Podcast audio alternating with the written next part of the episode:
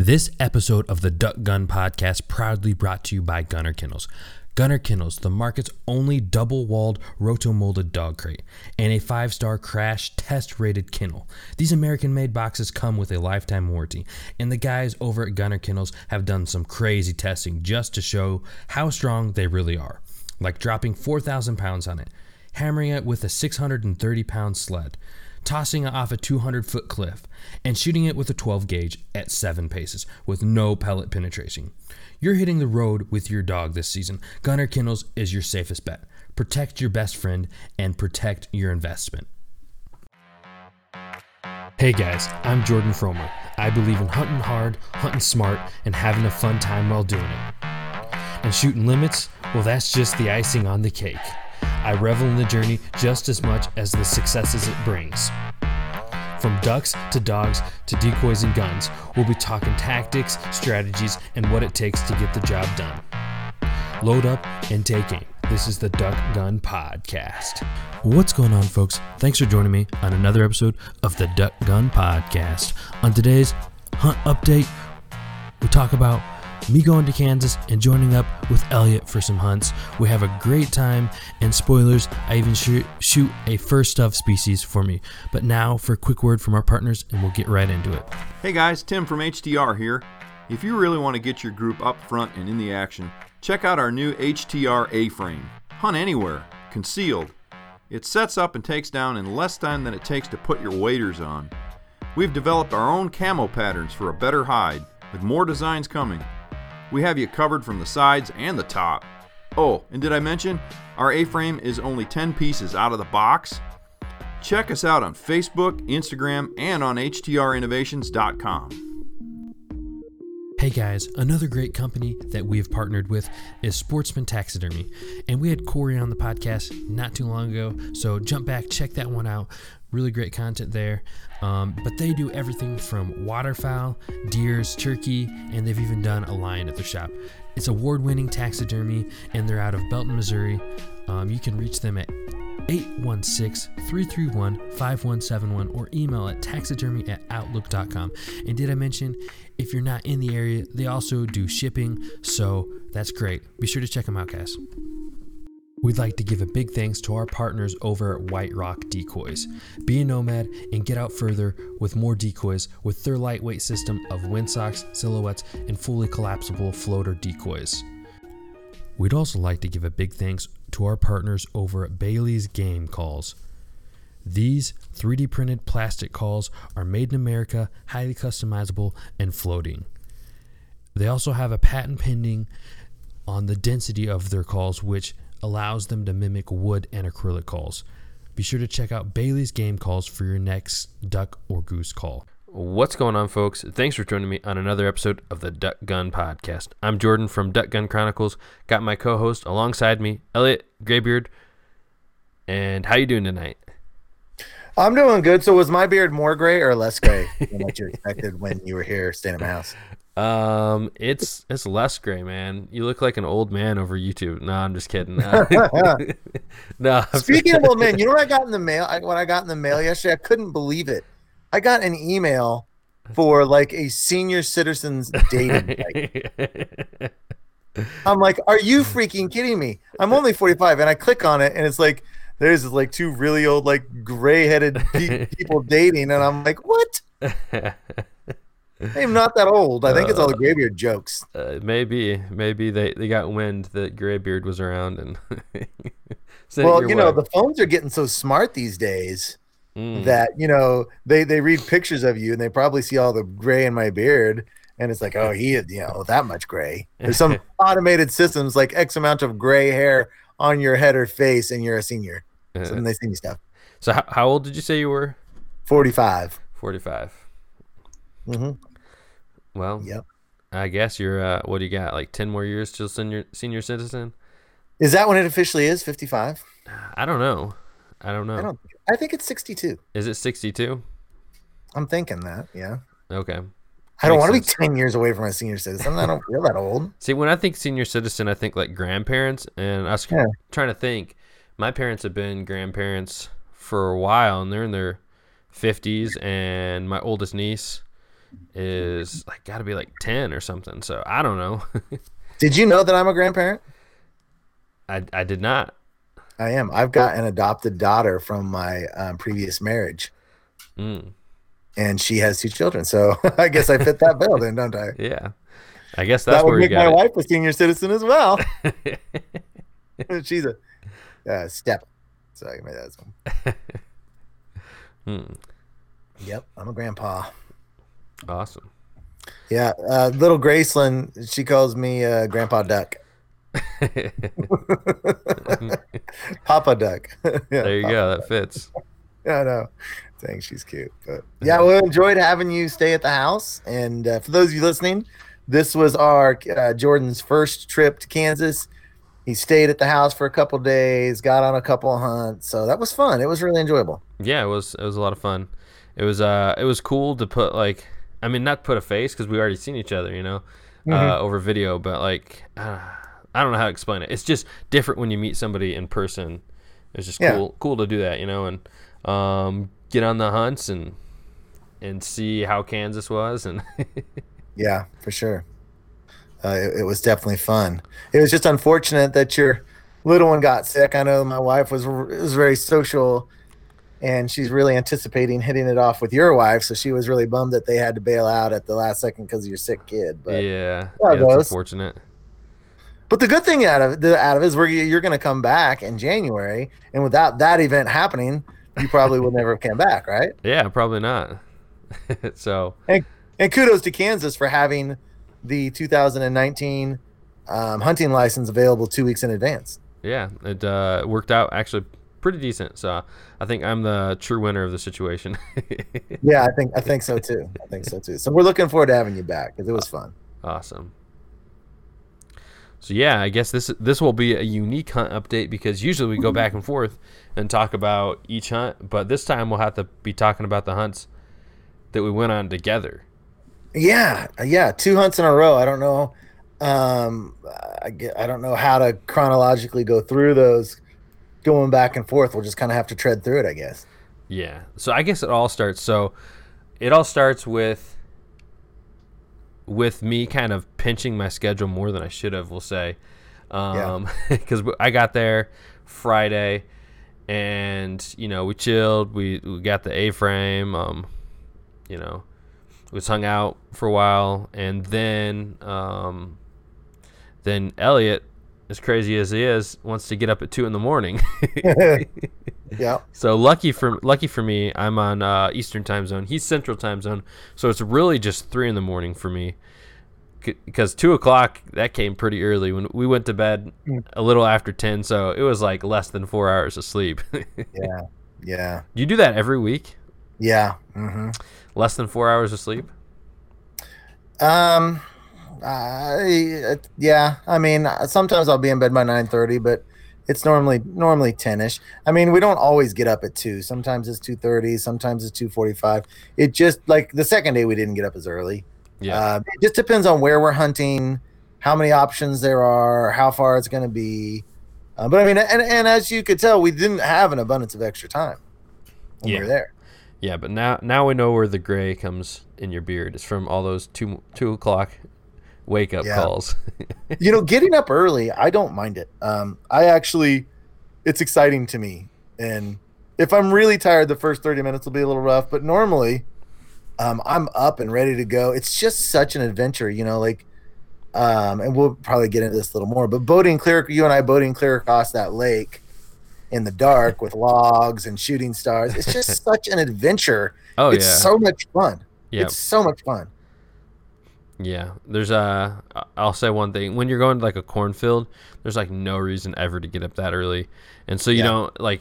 I mean, some people love cornfields, and I do love a good field hunt here or there, uh, but there is something to be said to go out, out to those wild places, and like you Mm-hmm. said, I mean, we saw some amazing shooting stars that like Yeah. were bright, long streaks across the sky, all the way to past the horizon. I'm like, man, that's crazy.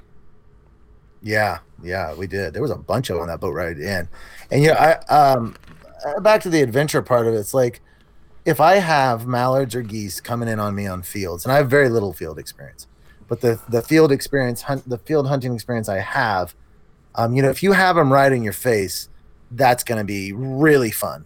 It's going to be really fun. But the way we do it is definitely more adventuresome. And, you know, I talk about the full immersion. So, you know, um, skipping ahead just a little bit, you know, that second place that we were hunting, I mean, we were on that shoreline. There was no one else around for miles, you know? Yeah. And there was hundreds of ducks coming in to watch, and we didn't, you know, pound on them. But um, I would so much rather be in an environment like that where, you know, you get out there and you just feel like you're the only person around uh, that you can forever, and that feeling um, I, is so much different to me than a field, being that a field is farmed by a farmer, planted. It's it's an you know it's an extended garden, and again, if you have birds in your face, it's a blast. But just you know, it, just hunt for hunt, you give me a more natural environment with water, eagles flying around, um, you know, like where you're just immersed away from everyone. It's just so much more fun to me. Yeah, it, it was a lot. It was a lot of fun going out there like that.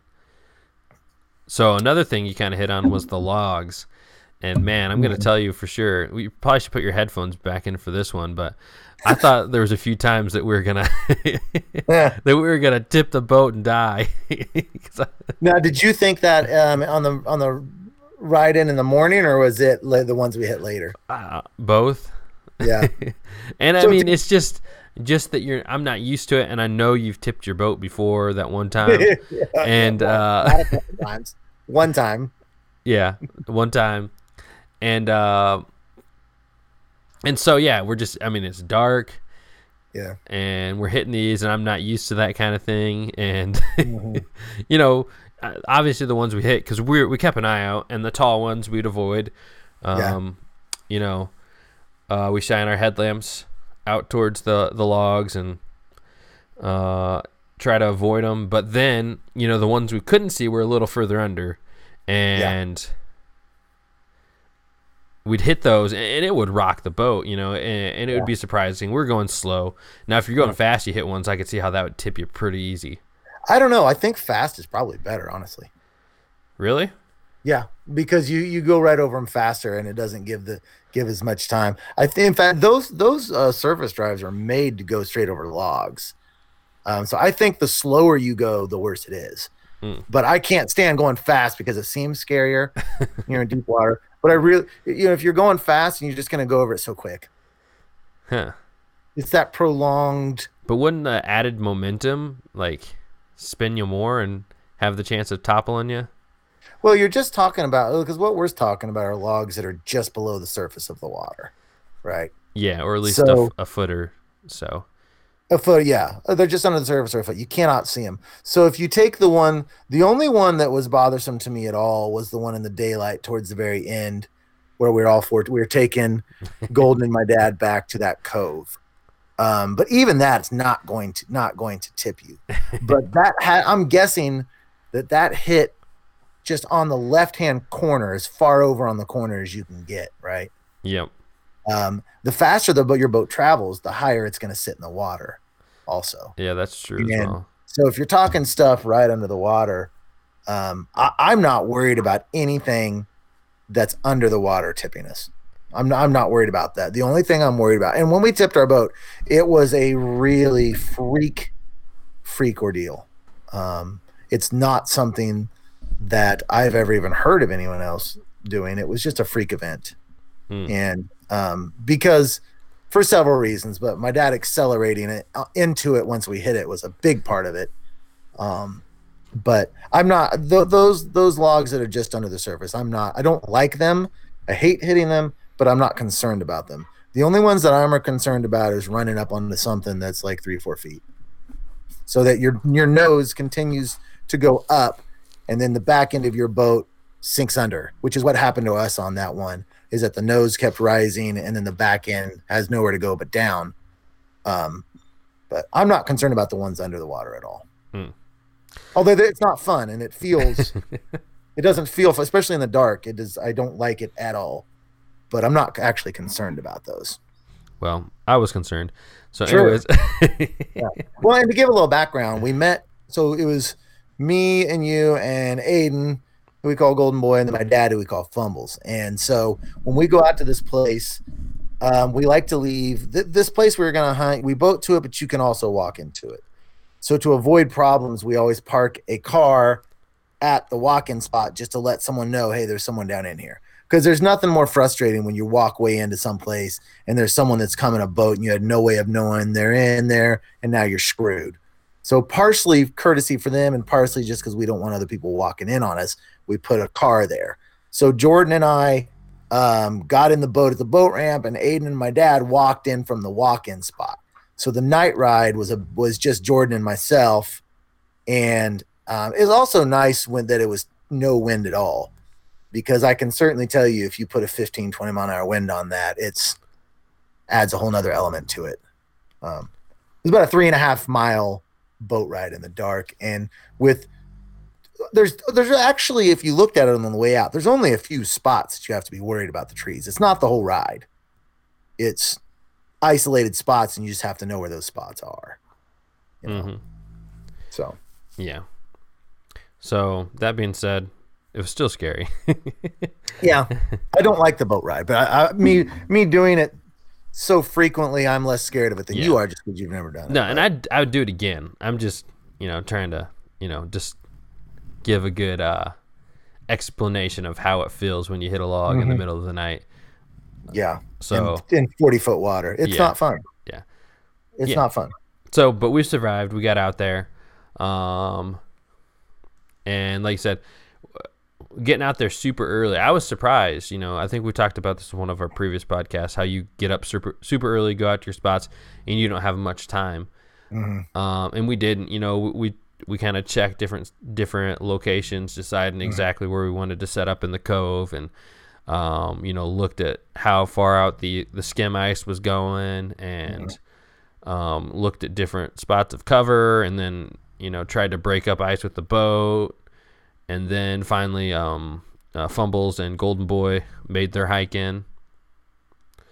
So yeah, I mean we did have a lot of stuff to get done, um, and then you know, put the HTR A-frame together and had to finish brushing that up. We we started on it the night before, but we got all the filler brush um, from the area to kind of match it.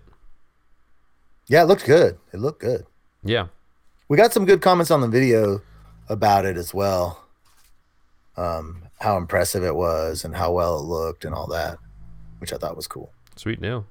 And one thing, when you get out there that early, there you, there's no rush. You when we first get there, you don't feel a rush at all. So you can just kind of enjoy it, take your time, lollygag. Because we, we spent a good 45 minutes just talking about where we're going to set up. I bet. Yeah. Um, and it's just nice to be able to know you're the first person in there, and just take your time, relax. The sky was beautiful there, and that, that's when I really started seeing the shooting stars because driving I was the boat I was pretty much like fixed at that spotlight right up you know in that zone ahead of the boat. Mm-hmm. Um, but that we were really able to just enjoy the night once we got there. Yeah, and kind of kind of talking about um, our headlamps would be a good time to jump in and, and say a few words about um, our partners LiteZall. Uh, is the light company that we partner with on this podcast, and Elliot and I both use their products and love them. Uh, and we both were actually wearing the headlamps on that on that um, ride in in the morning, and being able to use the strong main beam and point that out in front of us was it was able to you know help us avoid the logs that were above uh, the water. Yeah, and I, I was I had mine on. I just had changed the batteries the night before, and I'm thinking, man, this does not seem as strong as normal. It's not as strong. So I'm like, I had you you turned yours on, and I must have, I just had a bad batch of batteries. I guess either that or I probably pulled the old ones out and then put them back in thinking they were new ones. That's probably more likely knowing my, myself. But when you turned yours on, I was like, oh, okay, there's the lights all headlamp. yeah. Because yeah. yours with new batteries was like three times as strong as mine was. yeah, you must have got one of the bad ones back in there or something. yeah, because I, I, changed them the next night and it was a, so much brighter. Yeah. On our on our Sunday hunt. So definitely, guys, go and check out LiteZall. Um, they've got a tactical flashlight that's 3,000 lumens. They've got four or five, six different products, all of which are the highest of quality. Um, the best one for us for the waterfowl hunting is the headlamp because it's just so perfect for for what we do. So certainly go to litezall.com, L I T E Z A L L, and freelance 10. No, not freelance 10.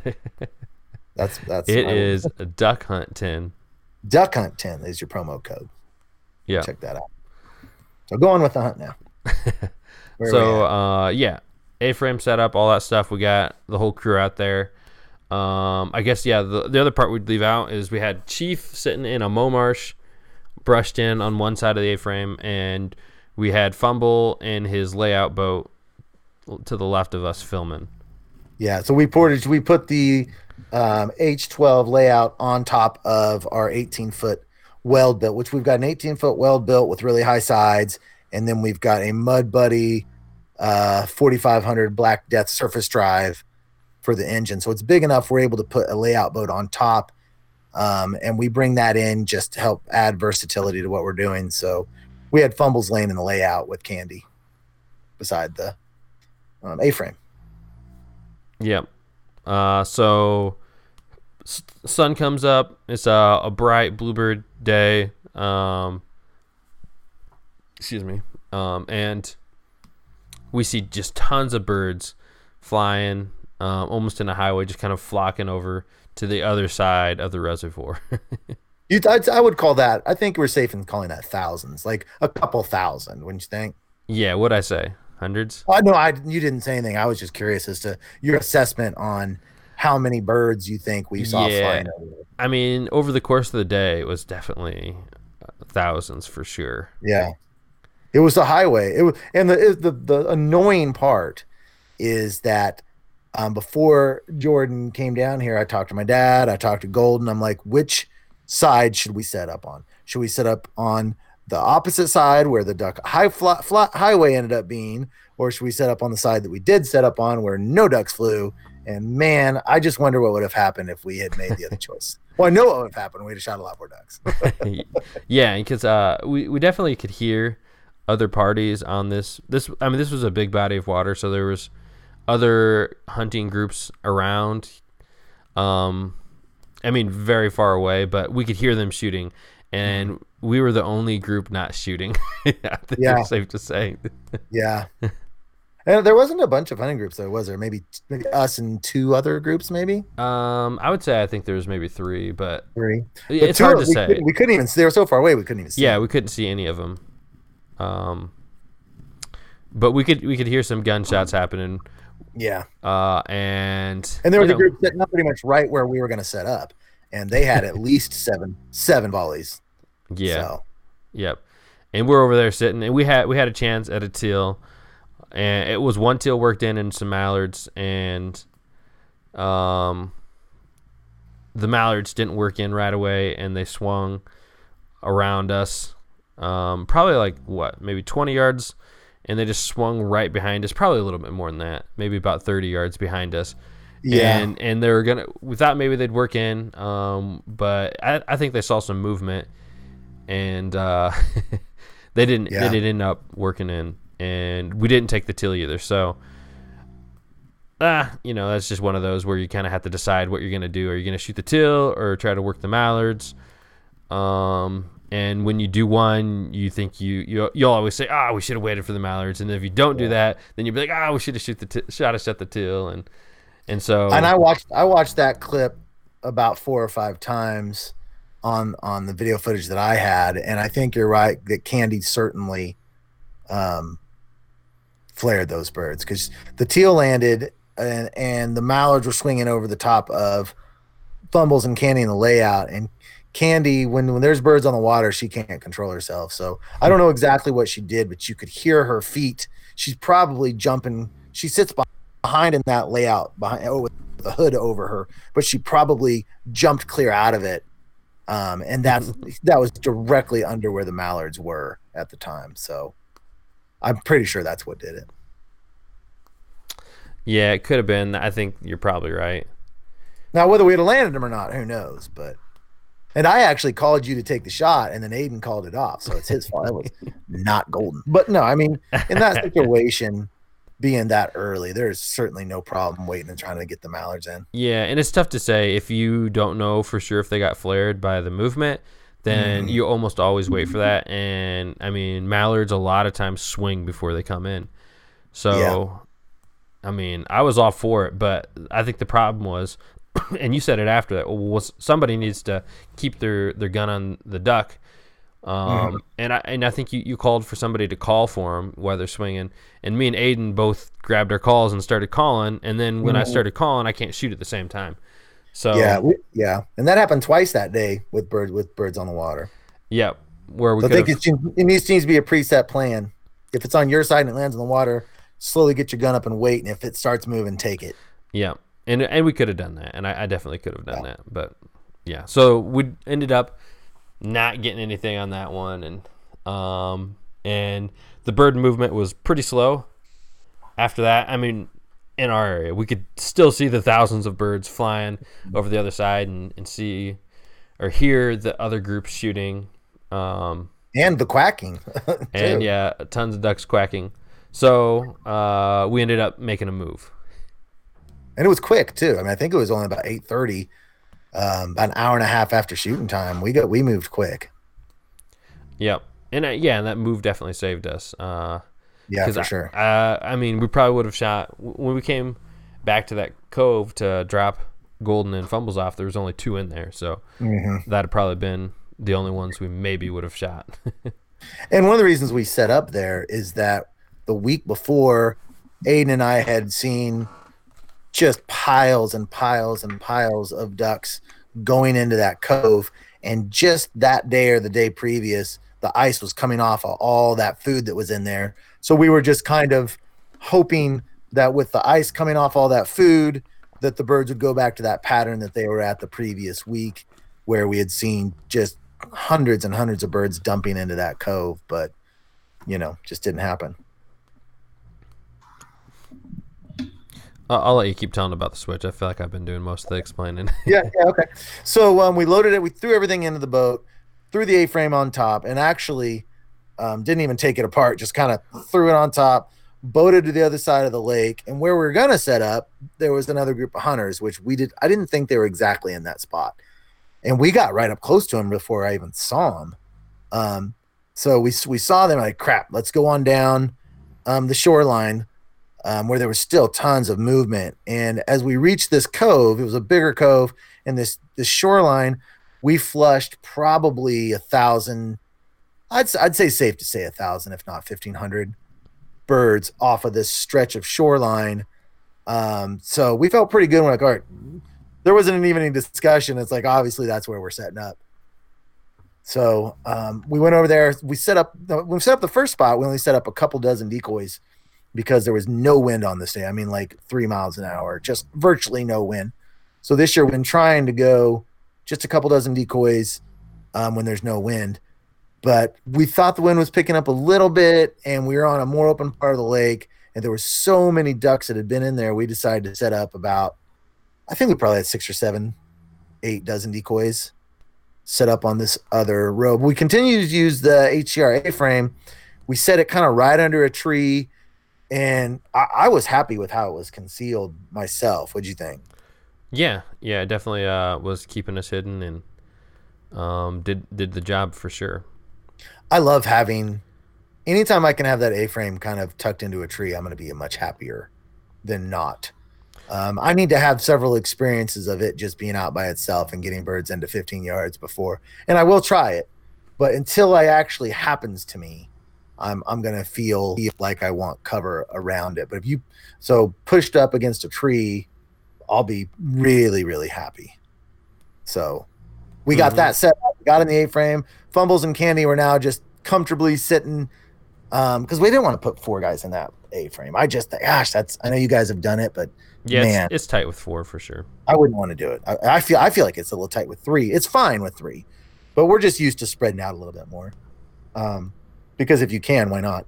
But I, when when we shot, it, it shoots it shoots three comfortably. I didn't have any issues when we shot out of that thing coming out of it. I never ever sensed you beside me. I know there was a couple passes I think where you and I were side by side I, when we shot. I think, um, or Aiden. I don't. know. I never felt any kind of constraints when we were coming out of that thing. So yeah, I think it's just the difference is you you should you sit up under like trees and stuff like that, Mhm. where you're gonna be like ten yards apart, opposed to Yeah. you know three four feet apart. Yeah, yeah, exactly right. And with our layout boats, we can easily space out a little bit as well. So we so we just do. But um, I'd say when we first the first got in the A-frame, I felt like it was tight.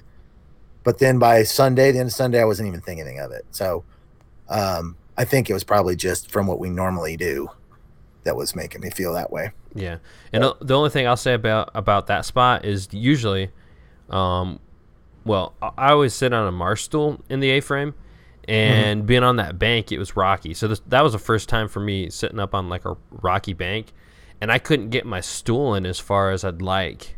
Mhm. Um, and so I, that that's the only thing I, I would say about that that it was a little different for me, because I'd like to get a little like kind of low and let that uh top cover piece the the accessory you can buy for it Mhm. uh to come like just sit flat on it and you'll be right on, sitting and looking through that a smaller Yeah. hole in the front but we mm-hmm. couldn't quite get our seats or marsh stools down far enough just because of the rocky surface Yeah, so you really don't want that thing hanging on your head then. You want no no just hanging on the top and you'd be right Yeah. below it and either you can stick your head out of the hole a little bit in the front and I think that's the key component, that top part. I really like that.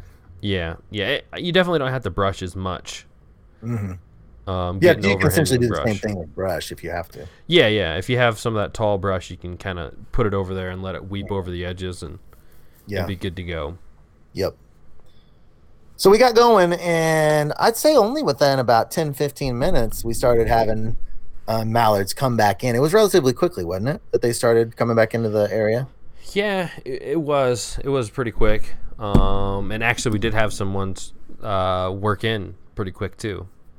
Yeah, we had a we had a a group work in where we didn't quite call the shot. It was kind of iffy, and then just like 30 seconds, minute later, there was a, a pair that were working us, and they came and landed just exactly where we wanted them to land.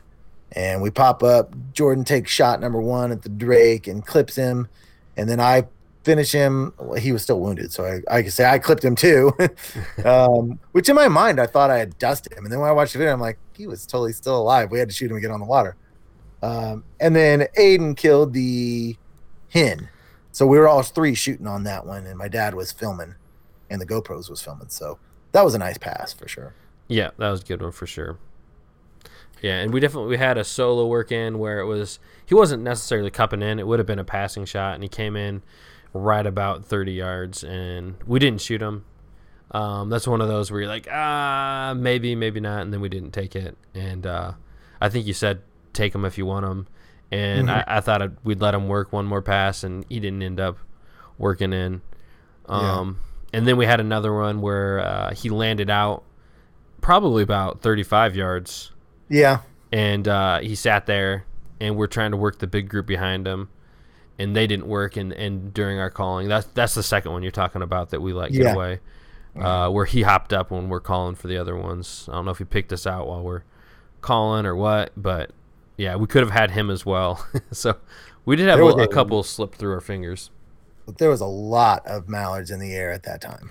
Yeah, yeah. We we were literally waiting on like a group of like I don't even know. It was like fifty, Yeah, yeah, and So- uh, but yeah, they they all seemed to kind of want to land out towards the middle, and then once we got them landing out there, they didn't want to work into our set. So yeah. Because the shots we got were before birds really started coming back in heavy, and then once they came back in heavy and they started landing out in the middle, it was game over for us. Yeah, and then we'd shoot, and then they'd go away. We'd shoot a couple. We shot the pair, you know, it kind of cleared out, and then I think that's when we had the solo work in as well. And but yeah, as soon as we have them work in there, then it, it was really hard to fight against the the actual real birds, um, opposed to decoys. And then we had some geese land out there, and the geese just stayed forever. And after that, Yeah. after that, we were kind of kind of done um, because they just sat out there and there's just so many geese that it really attracted um, the mallards, so they never worked in after that. Yep. So we ended with three, but the ones we got were right down the pocket. We had made Aiden made a fire and we had some soup and everything. And so then we decided to get out there, get out of there about noon because we wanted to go and get a scout in um, for the next day. So we sent Aiden off one direction and Jordan and I went off a, a separate direction for scouting. And we put our boat on the water and um, looked at this area and we were flushing a lot of mallards off this area. So we were really, really excited looking into day two because our scout went really, really well. And I mean, we flushed a ton of birds, but maybe that was our problem. we flushed them. Yeah, that's something we kind of talked about afterwards. Um, you know, in every every stage of hunting, you can always learn lessons. You know, even graybeard at, at 25 years years of hunting. Because um, one thing you kind of said after that, you're like, you know, I wonder if going through there, because there was a specific spot you wanted to get that was really far back in there that would have been mm-hmm. really cool to hunt. Um, but in doing so, we had to push through, um, you know, a lot of the areas where birds were at and push them out. And so then, you know, kind of afterwards, we wondered how that affected. Um, and you never know. Are they going to come back? Are they going to stay? Uh, and really, do, how much does that affect it? So, I don't. What are what are your thoughts on that, Elliot? I don't know. I mean, we we so when this place there was lots of shoreline with lots of flooded vegetation, and we were flushing mallards out just constant. And it's a several mile boat ride clear into the back with these pools, and I mean, we we traveled every inch of it. And the question is, should we have left right when we started seeing mallards, assuming they're all throughout there? Or should we have done what we have did, which was con- just scout the whole area, um, but in doing so, flushing every single bird out of there. And I mean, mallards are so unpredictable. Man. It'd be really nice to ask Bobby Hayes this question, um, because I know in the past he said mallards are more typical to come back quicker than geese, if I remember right. Yeah, I think uh, I think he said that it, he if he went there first thing in the morning and they're on there, that he wouldn't would think they'd just come back. Yeah, like in the dark. But um, I know the the other time we're on the full immersion video, my dad and I flushed them all out of there at night, and then they came. They were right there in the morning. So maybe these birds were looking at towards the marshes. I don't know. I, I am torn with that particular area because the places I really want to hunt in there are deep down in. So if I'm ever, but I'm never going to hunt those places without seeing birds in them. So I don't know. I certainly wish that we hadn't done what we had done, but who knows what the outcome would have been? It's hard to tell.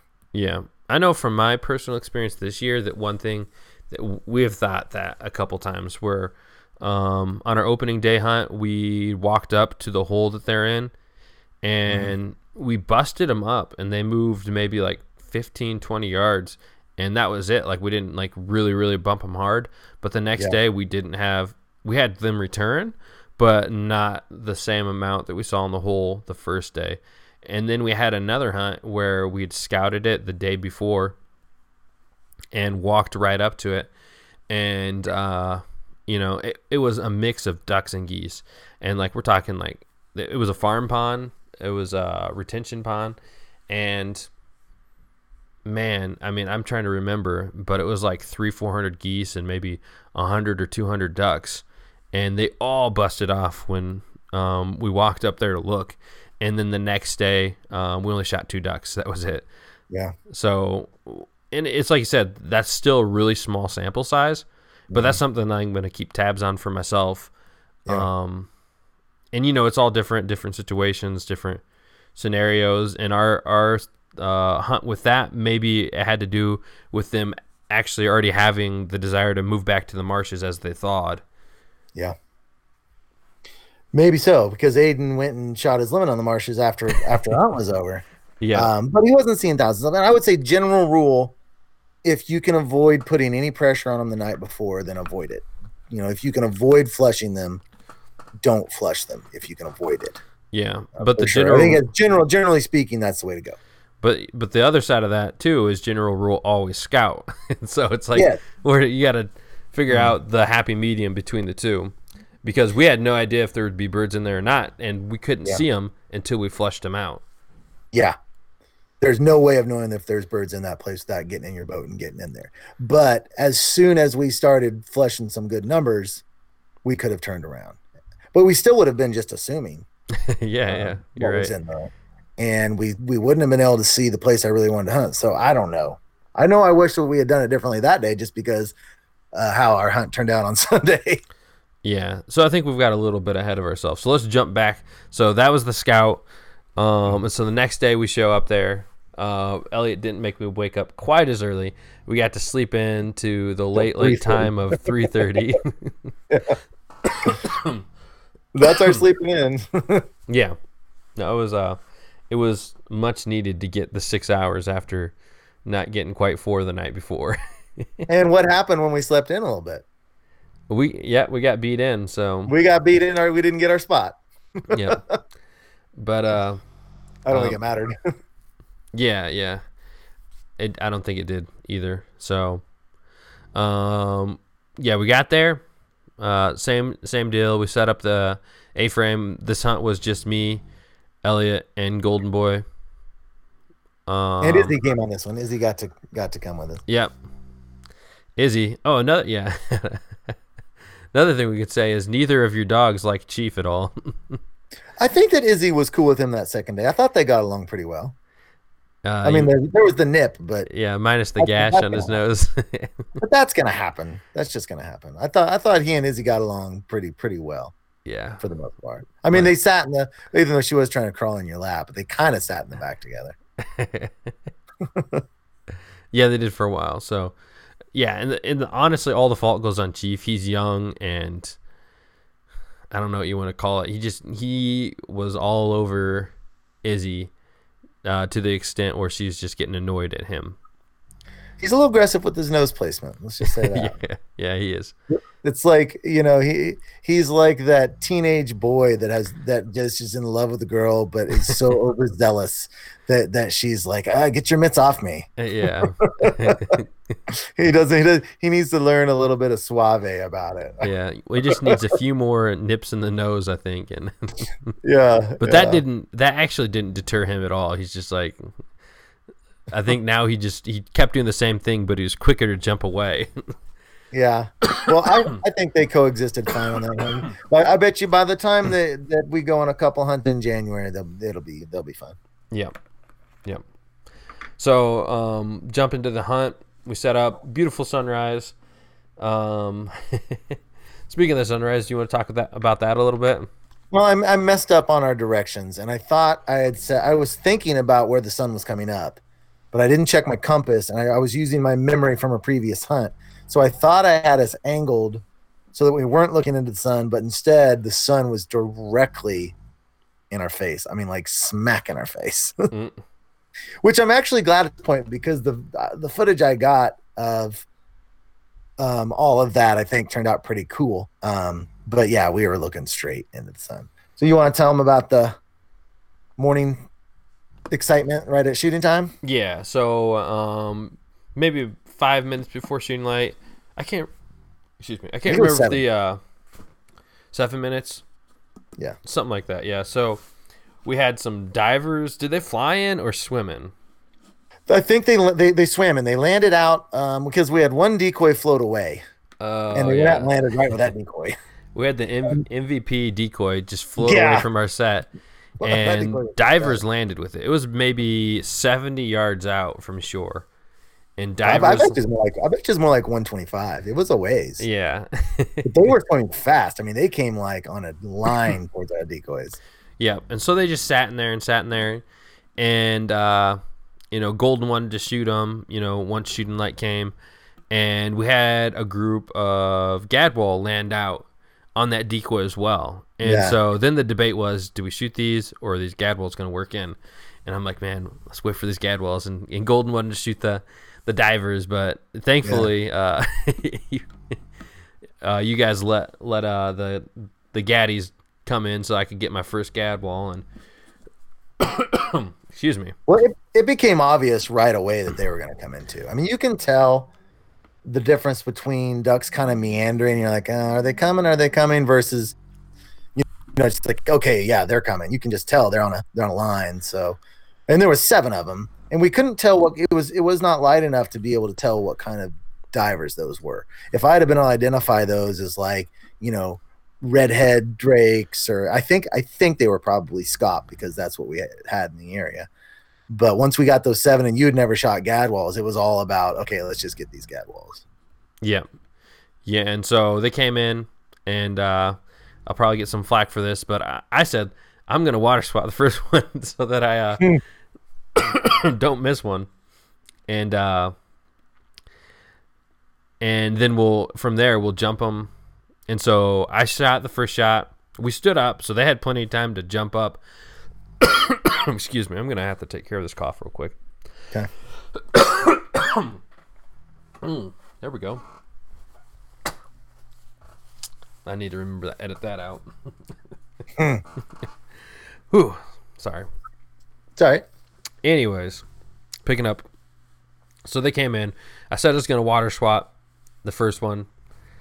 Um, and then, so we stood up from the A frame, put our aimers on them, and uh, I shot the first one. Actually, I covered two with shot. I know.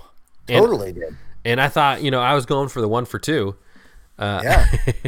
but Those sometimes, you ended up killing, though. Both of those are the ones that you killed. yeah, yeah.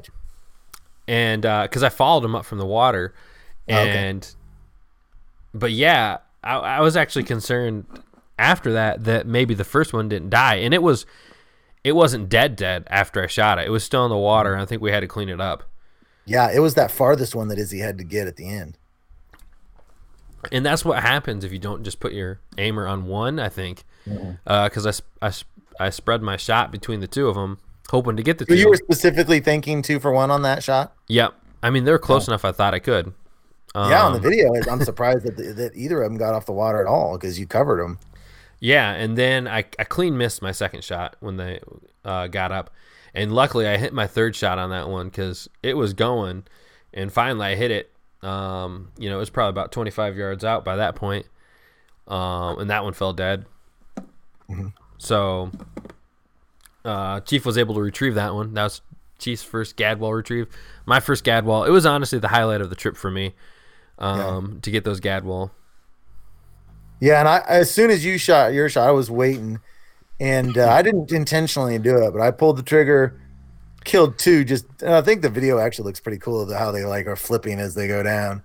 Um, Yeah, killed two with one shot, followed another one, missed it on my second shot, which I should have hit it, and then my third shot I shouldn't even have shot. But so we killed four out of the seven. Yeah, it's pretty decent. Just think if Aiden had been shooting. Yeah, we might have got all of them. Yeah. or we might have just got four of the seven. You never know. or he may have he may have cleaned up the divers. The divers hung around for a, a long time. They ended up. I didn't even see them, but they they flew away way after our shooting was done. yeah, so somehow I, I saw him there, and I'm trying to load my gun as fast as possible, and somehow I put two shells in there and jammed them real weird. just trying to load it as fast as possible to get a shot on these divers. I don't even know how I put two shells in like that. So Would uh, you have gotten a shot off had you? had yeah, you- uh, I would have. Oh, bad. I must have been watching that cripple and trying to take care of him because I didn't even see those divers until the video. Yeah, what I, I didn't either because I was so focused on the gaddies. But then I hear Aiden going, "Someone get the divers, get a diver," or something Yeah, like that. And I'm like, oh. And I think that's what happened. I already had one shell in, and I went to go put another one at the same time as I must have hit the button to rack a shell. So I got one in there, and it tried to rack another one on top of it. Um, but if I just would have pushed the button to rack it and not worried about my second shots, I would have had Mhm. one shot in the divers as well. That'd been great. I bet you they were scaup because that's what that uh, we shot a, a scaup and that other group shot three and I haven't even seen a scaup forever. So that that'd have been cool if you'd have killed like a scaup drake or something on that. Yeah, yeah, but yeah, the Gadwall is definitely um, the highlight of the duck hunting, and uh, I wanted to mount the Drake, but it really it didn't it didn't have a lot of rust on its wing, didn't really have great colors. Yeah. Uh, so a not little, around. yeah. I, I almost, I almost still did it because I'm like, well, you know, it doesn't matter. It's your first one, so Yeah, but you'll you'll shoot more. I don't think that's a matter at all. You'll shoot more. Plus, I think its wing was broken. Even uh, can't they fix that? well, they can, but you know, I Makes mean, more work on them. Sure, the wing was a little. I and I, that was not a very pretty Drake compared to what they get. Like, and you go back and look at those pictures of the one that I shot and Golden shot earlier. I mean, it's night and day between those birds. Yeah, that's for that's for sure. So maybe I'll get one at another point to mount. Yeah, yeah, I'm sure you will.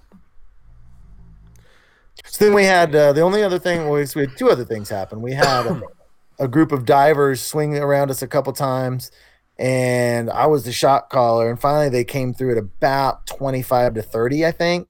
And looking at the video, I think maybe I called the shot a little bit a little bit late because um, they were moving a little faster, I think, than I had anticipated. And I think I called it about a, a half second too late because your shots were off to the right. I don't think you guys were able to take the shots at the ultimate ultimate uh, time, but Aiden did kill um, a hen scaup out of that pass. Yeah, and it, it's like you said, they're moving so fast. We stood up, and by the mm-hmm. time they swung through there, and divers have the tendency to do that, where they just come in mm-hmm. low and fast and don't actually yeah. land. So um, it was taking shots, kind of the first shot maybe at their side, uh, almost to a forty-five degree angle by the second shot, and I didn't even shoot a third time. Yeah, they were rolling. They were moving. Yeah. Then we had the common merganser swim in, and um, Jordan had been talking the whole trip about how harsh mergansers are on trout and how much he hates them. So he he had a chance to uh, enact some revenge on a hen common merganser. so I, I, don't know how accurate it is, but I've heard the saying where um, a merganser will eat a thousand um, trout fingerling in a year, and maybe that's just Trouts Unlimited trying to um, yeah, throw some shade on mergansers or what, but I don't know. Um, so I've always said that if you're hunting, a lot of people don't want to shoot the mergansers, um, but they have that limit of 15 on them for a reason. They don't count towards your limit, and uh, um, I just don't really like them. yeah, I don't. I don't care for them either. I hate it when you think they're mallards. Like ah, crap, common mergansers. so that was the day. We, we gave up at about let's see it's about 10:30 but it was it was a fun trip fun hunt beautiful day. Wish we could have shot more but it was certainly fun. Yeah yeah. It was still it was still a lot of fun. Mm-hmm. so now we got a second trip planned t- towards the latter end of january so um, the wives get to hang out finally and get to wife it up as you said the yeah. first time. Yep you excited about that, Beth? She's like, yeah. And so, yeah, so that'll be fun. We'll get get back on it again and see if we can't be a little more productive. Yeah, I'll see if I can uh, try to fully bring all of Indiana luck next time instead of you, you squeezed a little bit of Kansas in there. uh, leave it. so yeah, uh, I think that pretty much wraps up the hunt weekly update. You got anything else to add on that? No, next week um, I will have two more hunts to report. Um, depending on when we do the do the show, I might have three. We'll see when we record it. All right, and our uh, duck season is coming back in second split, so I will definitely be out there. Weather hasn't been the greatest, and it is not forecasted to be any greater. So it is what it is. But I'm not expecting amazing things for the rest of the season. So, oh well. Maybe you'll get surprised. Yeah, that we'll we'll hope so. So, anyways, that's all we got for this week. Thanks again, guys, for tuning in for another episode. Do us a huge favor and uh, give us a review over on iTunes. We really appreciate it. Helps us out a ton. Uh, make sure to check us out on YouTube, Freelance Duck Hunting and Duck Gun Chronicles. You can actually watch um, our hunts that we're talking about on video uh, on both of our channels. So that's all we got for this week. Couldn't do it without you guys. Really appreciate you. I'm Jordan from Duck Gun Chronicles, Elliot from Freelance Duck Hunting, and we'll see you guys next time. And that's a wrap, folks. Thanks again for tuning in for the episode. Um, really appreciate it. And just want to give you guys a big thanks for sticking with us this week. We did have both podcasts end up being late. I had computer issues, issues, a little bit of floodage in the basement. Um, ended up messing with my computer and had to get the backup computer rolling and getting everything running with that. So that's why the episodes were late this week and really appreciate you guys sticking with us. So anyways, that's all we got. Um, one last one last update would be we are going to switch back to live streaming these on YouTube, but not either one of our specific channels, not on Freelance Duck Hunting or on Duck Gun Chronicles. We're going to make a Duck Gun Podcast YouTube channel. So, really would help us out a ton if you guys would come over there, subscribe, and check us out live weekly. So, that's all we got. We'll see you guys next time. Let's go.